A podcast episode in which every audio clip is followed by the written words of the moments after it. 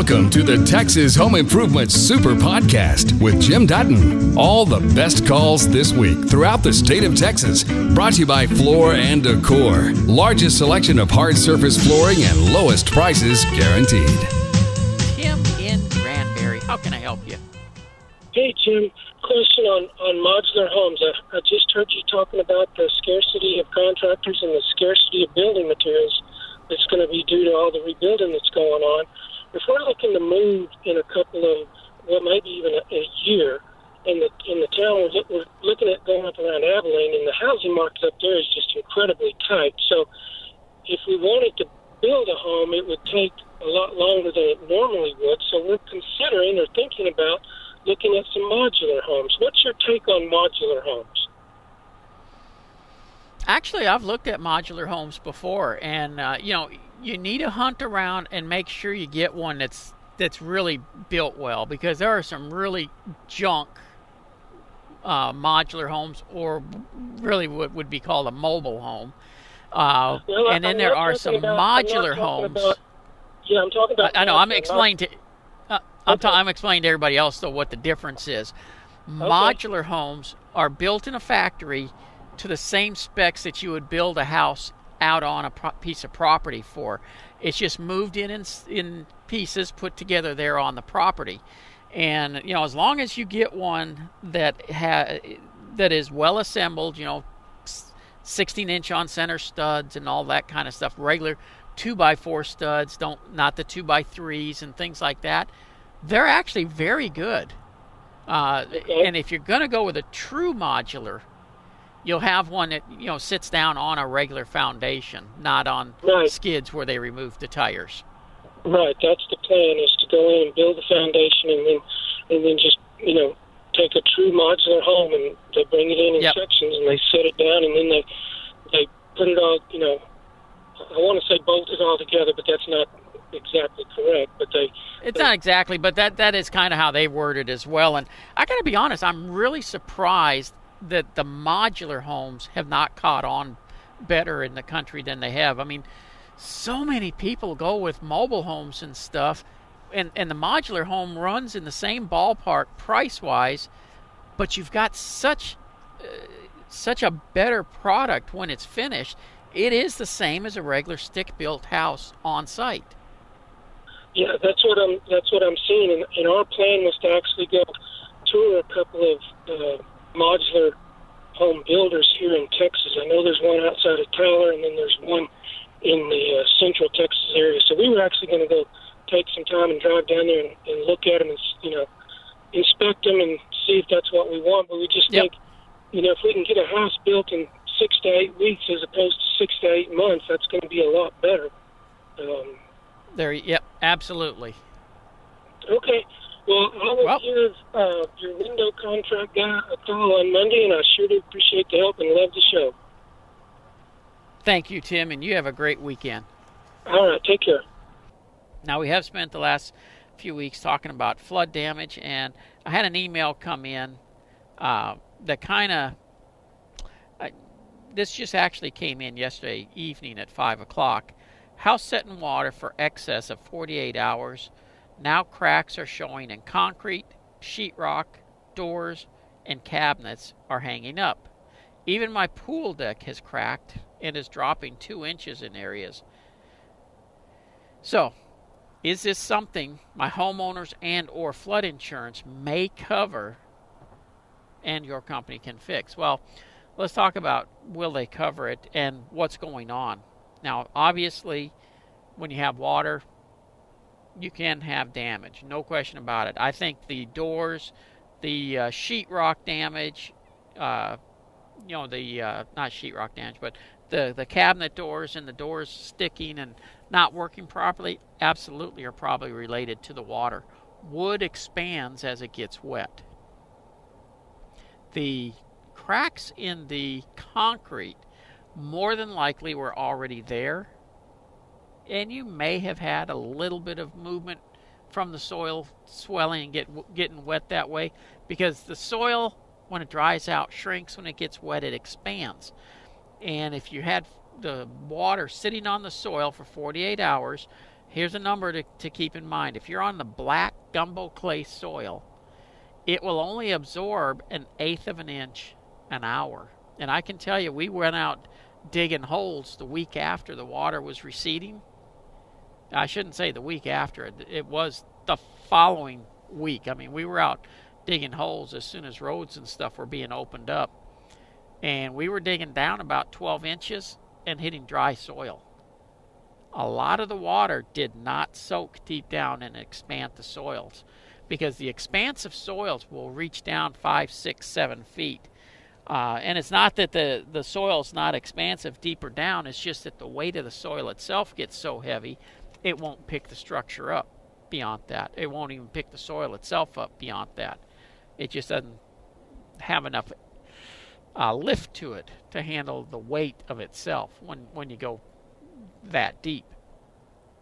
So, could the, the uh, flood be causing issues? Absolutely, but probably not for the reason that a lot of people think, and that's the movement of the soil. What they have found, and I'm not talking about from this flood, but in doing home and concrete work and such, it used to be that you always put a sand bed under concrete. And they're trying to get contractors away from doing that now because the sand, when it gets wet, shifts. And it's very likely that your home, uh, uh most of the homes, have sand under the foundation, and especially around pool decks and things like that. And so, as the soil, as that sand is shifting, you're moving the concrete. And so, that's very likely what happened. Can it be fixed? Absolutely. Do you have a major problem? No. But do you have something that may be covered by insurance? If you have flood insurance, you may have coverage. I will tell you, I've uh, had several people talking to the flood insurance people, and so far they're denying claims. That doesn't mean you can't get it through. You may end up getting a public adjuster if you can show that you didn't have the damage prior. Uh, that's going to be hard pressed to do. Homeowners is not going to cover it at all, though. And in most, uh, and I'm going to say it this way in most every case, this will be up to the homeowner. Unless you can show, like I was just talking about, that the water came up and somehow moved the sand under the concrete and caused the problem, then you have a case to present to your flood insurance company. We're going to go to uh, Mike. Welcome to Texas Home Improvement. Hey, thanks for taking my call. My pleasure. Hey, uh, my mom's house flooded out in Houston, and uh, we got a bunch of work we got to do, roof and sheetrock, but the foundation has to be replaced.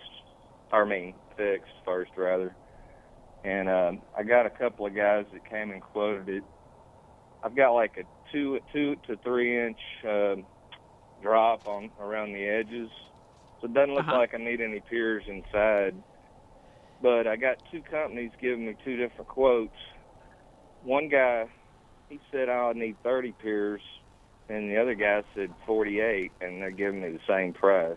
So, uh, I mean, this is a about a 1,200 square foot house. I'm trying to. I guess my question is, uh, I'm thinking the guy telling me 50 piers is. I don't know. He's telling me too many. Of course, he's doing them cheaper. So. Yeah. What, what do you think about well, that? Well, unfortunately, there's a lot of people out there looking at houses who don't know what the heck they're doing, uh, yeah. and they're not willing to learn.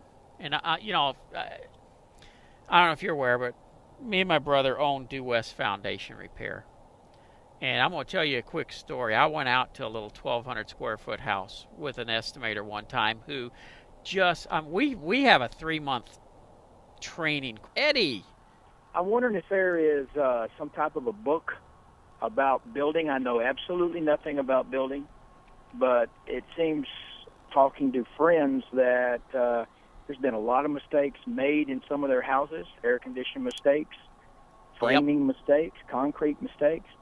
And I'd like to build a house, but I want to know what I'm looking at. Okay. So is there a course to take or a book to read or a video to watch? Well, there are courses that you can take. Uh, check with the Houston Community College. They're one of the places where they offer different courses where people can learn things. The problem is most of the time the courses are isolated to one piece of the puzzle. Right. You know, they don't. There's not really courses offering a, a, an overall view of what you're doing.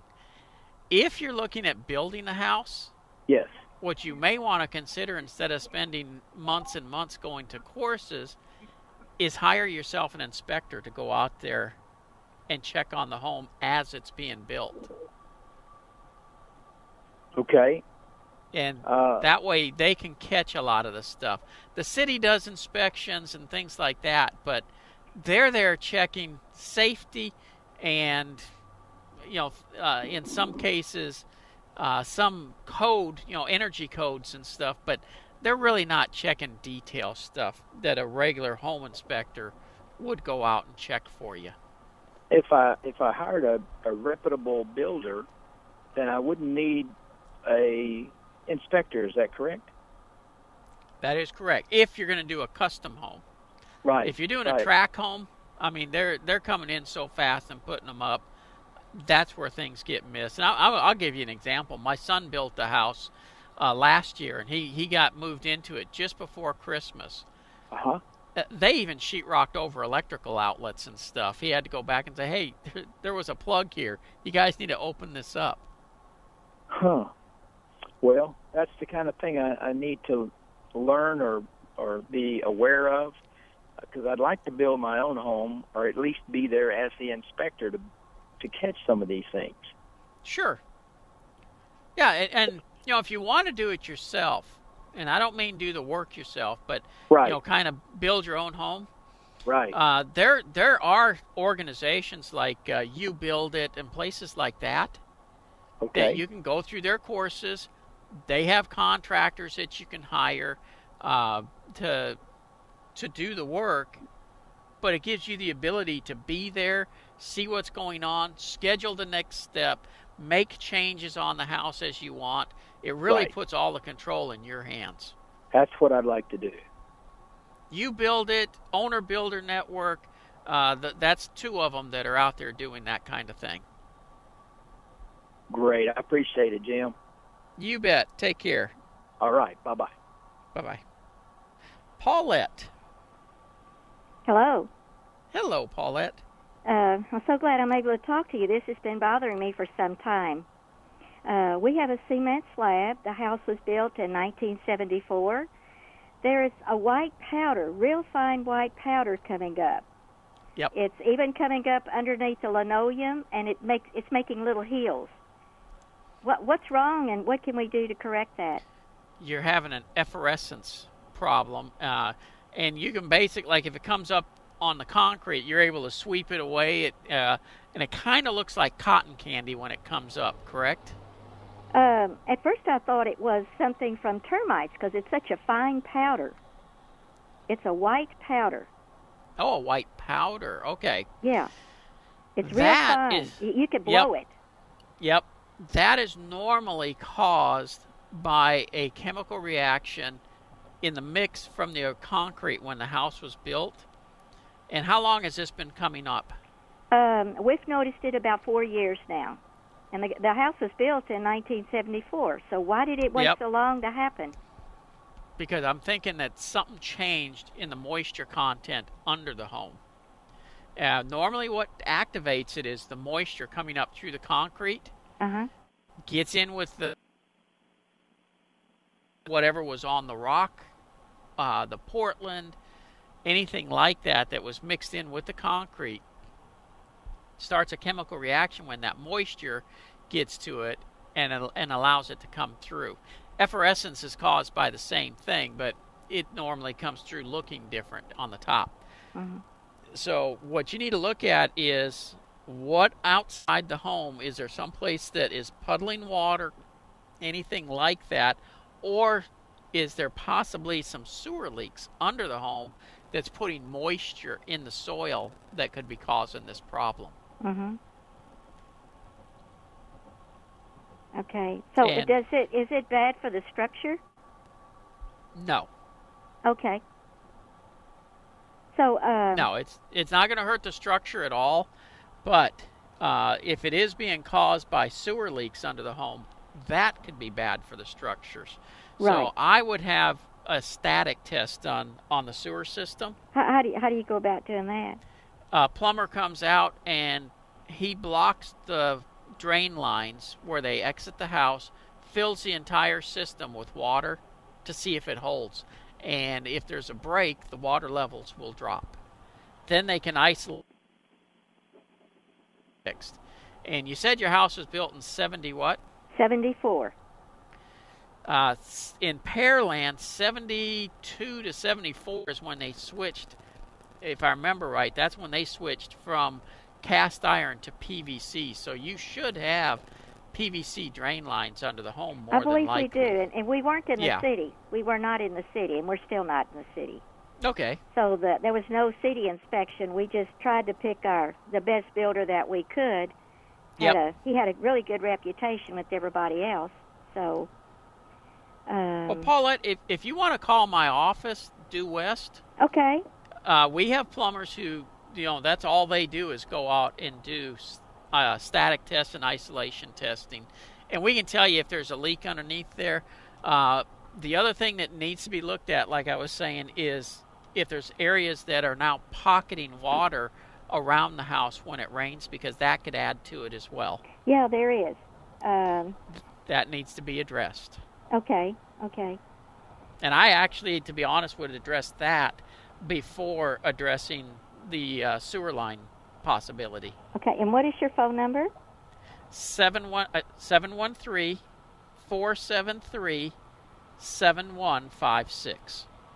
Okay, I'll I'll uh, check out the the first you know first with the water standing around the house because I know that Yep. the house is sunk. It's not as high off the ground as it used to be. Yeah. So. Yeah, and and quite honestly, we can look at that for you as well if you want to call. But uh, that's something that's pretty easy to get looked at. Okay, well I'll call your office and and see what we're what we're talking about money wise and if I can do it. Not Well, a problem. At least, at least uh, my concern has been that I don't want the house to start falling apart because if yes. it's chalky stuff coming around uh, on the floor, then what is it doing underneath the studs? And that's been my main concern. It's doing it there as well, but it, it won't cause any problems with the studs. Okay. Okay? Okay. Thank you so much for taking my You're call and, and for y'all's uh, information on the radio. I listen to it every time I get in the car when you're on. Well, thank you. I appreciate that. You're welcome. Thank you. Bye bye. Bye bye. course that we put our guys through. And then they ride with other estimators for typically another three months. So it's a lot of times six months before they're allowed to do their first bid by themselves. And we had this one guy, he just insisted he could do this. He was, he knew what he was doing. And uh, he just plain would not listen to the guys trying to train him. And so I took him out. We went over to, to do this estimate and he goes up to the door and he knocks 10 times. He says, That's 10 knocks. That's to, to get their attention. Uh, lady answers the door. He goes and sits at the table and he actually draws the house, puts all the piers on it and everything, sitting at the kitchen table. And one of the first things we teach everybody is you can't do diddly sitting at the table. You got to walk around the house, you got to visually look at everything, take elevations, draw the house out in detail and all this stuff. So I let him go through the entire process and he came up with some ridiculous number of like $33,000 on this little bitty house. I let him go through the whole thing and and honestly, the homeowner was sitting there and she's in tears at this point. I finally said, "Okay, are you done?" He says, "Yeah, I took the estimate, I tore it up in front of him, and I said, "Ma'am, let me do this the way it's supposed to be." Yeah. and the bid was like twelve thousand dollars to fix her house properly. And I promptly took him back to the office and got rid of him. And unfortunately, there's a lot of guys in this industry who just plain don't know what they're doing. Yeah, I agree. And That's it's a one of them. service. Yeah. It- it- you know, just just because one company is selling, and, and I'll I'll throw real numbers out there. You're you're going to find some companies selling piers for two hundred and seventy five and three hundred dollars. You're going to find other companies selling piers for $535. dollars Mhm. It is not the same service. The thing that makes a big difference is how deep are they going to go. A lot of these companies who sell the real cheap piers, they'll drive something in the ground that will begin to lift the house. They call it done. They they can level the house. They get out of there, but a year later, it needs to be leveled again. Yeah, I don't want that. How And how and that's that's the big problem. Yeah.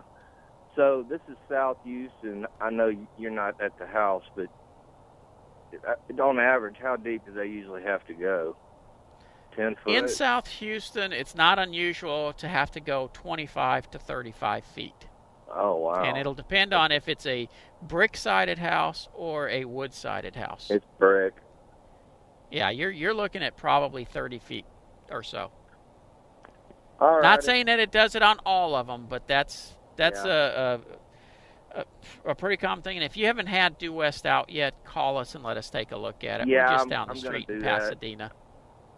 Well, One of the guys that came out, he told me he used to work for you, so maybe that was the guy. But uh, I wasn't. Yeah.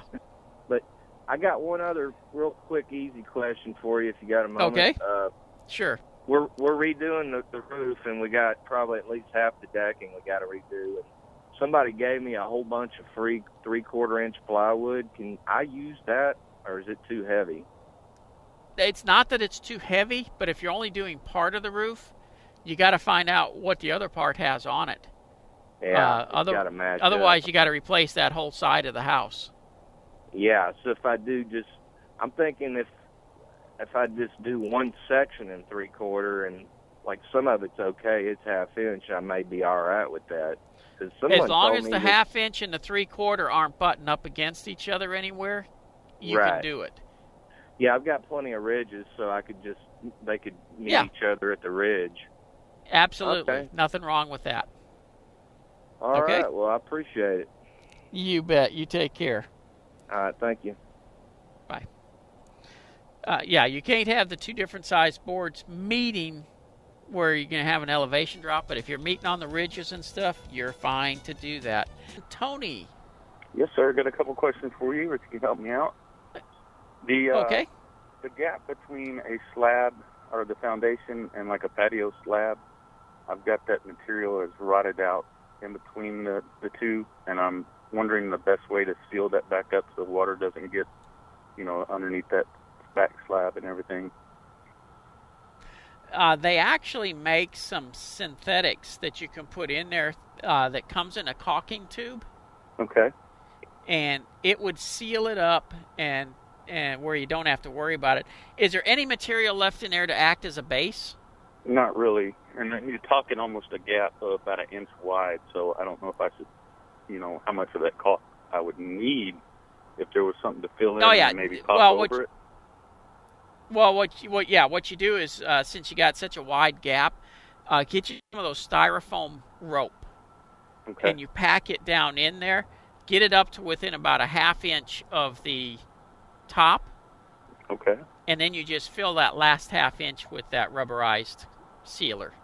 Okay. And that do you have an idea what that sealer is, or it's just going to be in, um, I guess, any box box store, uh, home. Yeah, the, all the box stores carry it, and actually it comes in whether you want to use a regular size caulking gun or the really large tubes. Okay. and uh, you know the I don't know how how long a gap is it. I mean, it's a it's Uh, an inch wide, eight, but eight ten feet. okay, yeah, yeah. Reg, the regular tubes then would be fine, and uh, it it'll definitely take care of that with no problem. And it the thing you're going to want to watch don't have any material that sticks up higher than the concrete because that stuff when you put it in there it levels itself out very nicely and it, it actually gives you a, a very nice finished look there Got you. Uh, other real quick question around the caulking on the outdoors of the windows is kind of starting to crack in areas. Can I yes caulk over that, or do I have to cut that out and then recaulk? uh, clean up and take out anything that's loose and cracking and breaking. It's And just then- small, small and then little do your hairline cracks stuff that are starting to look like it's Yeah, drying if up a little bit. Yeah, and in in a lot of cases, you don't have a lot of cleanup to do. You you go in with like a a screwdriver and scrape out anything that's loose, and then you're ready to go ahead and caulk over it. All right, sir. I appreciate your help. Very Alrighty, well you have a great weekend. Bye. And you know that's just one of those things that you've got to do periodically in order to maintain your property. Is is recaulk around the windows. A lot of times people uh, fail to do that, and oh, you'll just get massive amounts of air infiltration through that. Not to mention you can get moisture going into the wall that way as well. So eh, you know you ought to be checking around the windows at least, at minimum, at least once a year uh, and really twice a year. And, and that way you can see when these things start happening. Barbara, how can I help you? Oh, thank you for taking my call. Um, I have a odd situation. I'm finally doing a clean out, and I have a metal storage unit building in my backyard that I've had some boxes packed in it for several years. And I just took the lock off and tried to open the doors. The doors are sliding doors. Okay. And I guess some of the cardboard boxes have, you know, with the moisture and everything, probably expanded or what have you. And I can't open the doors. And I didn't know they they slide on like a Right. hinge across the bottom. This is like one of those little 8 by 8 or 10 by 10. Exactly. Yeah. Yeah, just a metal unit that you buy at Home Depot or Lowe's. Yep. Put it up Now, yourself. Can you push on the door and feel that there's boxes against it, or is it possible can, that it's yeah, just rusted shut? I can shut? feel, and I've got it open about a half an inch, and I can see everything leaning against the door. So I'm sure it's, you know, back along the uh, Yeah. the runner that I need to to Okay. use to open the door. Well, normally the runner's on the outside. The the no, yeah, mine's on the inside of the unit, so the doors, Okay. when they open, they slide in into the inside of the unit. Okay. And both sides have the same problem, right? Correct. Yes. Mm. You know, I my, didn't. my No, first it's- inclination would be to try uh, because typically the way they're put on is you got to pick it up, it latches in, and then drops down into place. So my first inclination would be to try to pick it up and move it that way, but that's not going to work because you got to be able to tip it to where those yeah. boxes are sitting. So.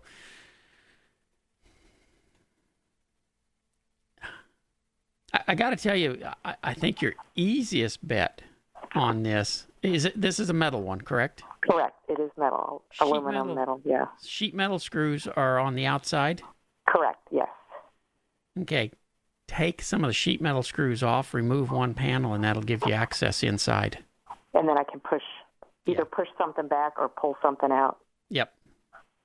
Okay, that's I what I, think was that's afraid of. I, I think that's going to be your only solution to get in there, because if you th- those those metal storage sheds are so lightweight that if you start trying to force that door open, you're just going to bend it. Exactly, and then I'll have nothing. Yeah. So Yeah. remove some of the sheet metal screws, get one of the panels out, and it, you you probably won't have to remove more than six or eight screws. Yeah, because they're just they're like across the top, and then there's Yep. a middle panel, and then the bottom. There's just like three rows. Yeah. Okay, that's what I fi- kind of figured, but I didn't know if you had some magical, easier way. No, the only other way would be to pick the front of the thing up to tip the boxes back, but then they may go through the back wall, and you don't want to do that. Thank you. Appreciate You're your- welcome, Barbara. Good luck with that. Got a question that did come in yesterday evening. Hello, Mr. Dutton. I have several questions regarding the subject above, and it's structural issues. I brought, or I bought, it actually should be, a foreclosure in Fresno, and during the inspection, the inspector stated that the house had a structural issue. Well, I bought it anyway, and now the structural issues damage is starting to show. My first question is Can a structural issue be determined as opposed to a foundation issue? Well, I hate to tell you this, but a foundation issue is actually a structural issue. Now, the soil typically is what causes foundation issues. The soil dries out, it shrinks a corner or half the house or whatever, will settle down. You get the soil wet, though, a lot of times it'll come back up. It's when we let it go too long that the soil can't swell enough to pick it back up that it becomes truly a structural issue that has to be taken care of with piers. When you underpin a home with piers, it is a structural change to that foundation and hence to that home because it's no longer a normal foundation is what's called a floating uh, on a slab anyways is called a floating slab and basically just sits on the surface of the soil and floats. When once you underpin a section of it, that section is no longer a floating foundation because the soils can move up and down without moving the foundation. Block and base, pier and beam, yeah, they, they're still sitting on active soils because typically you're just underpinning they're not underpinning, you're you're shimming off on top of what's already there and so it's going to move again in the future. A slab, though, you're typically going deep down in the ground to try to stabilize it. So there is a difference. Now, what a lot of people don't realize, not all structural issues are foundation related. If you've got inadequate bracing in the attic, it can cause cracks in the walls. If the uh, somebody cut for some reason, some of the studs, or there's many different things that can happen. Uh, termites get in, eat away some of the sill plates, and walls start dropping. That can be a structural issue unrelated to a foundation issue. So, not all structural problems are foundation related. And can you figure out and tell the difference? Absolutely. You got to know what you're doing, but yes, it can. Second question is How can a homeowner exercise the lifetime warranty on a foundation repair if the company is no longer in business. You can't. Those lifetime warranties that foundation repair companies offer are only as good as the company who is offering them. And I know there's a couple companies who offer these uh, sideline uh, ex- warranties, or uh, a third party company is going to step in if something happens. They are very, very limited. In one case, if the company goes out of business, I can guarantee you the warranty fund is going to go with it. In the other case, because I only know of two that are offering these type of things. In the other case, it's a third party company, insurance company, but it's very limited on what they will cover, and there's a lot of hoops to jump through. So, in most cases, I won't say every case, but most cases, your warranty is only as good as the company you're hiring. So you need to be careful when hiring a foundation company. You're not just paying for piers, you're paying for a service and you're paying for, like in this case, a lifetime warranty that's only as good as the company who's offering it. So it's buyer beware because Texas has zero regulations on these type of things. Uh, not that they shouldn't, but we just don't have it. And I hate to say this, but I can guarantee you down in Houston with all the flooding, there are going to be contractors coming out of the woodwork that will be ripping people off because there is no regulations to it. Brian, how can I help you? Good afternoon, sir. Um, quick question. So we uh, recently had a remodel before we bought the house, um, and now that the foundation work has been done, some of the tiles have popped up.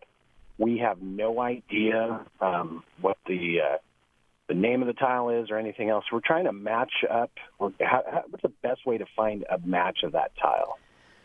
Any idea how old a tile it is?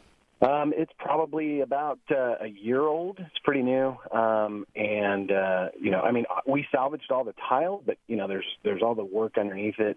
Yeah. Um, so. Okay, take one of the tiles and take it into Floor and Decor and go to their uh, designer counter. Okay. Uh, and talk with them because they may be able to recognize it to order a tile like that to match. And okay. they got they got a huge selection of tiles there, so they maybe even have the match there. But if not, they can maybe tell who the manufacturer is and, and be able to order some for you. David, you're awesome as always. Thank you very much. Uh, thank you, sir. Brian, you have a great afternoon. Hello, James. Jim, how are you? Wonderful. Perfect.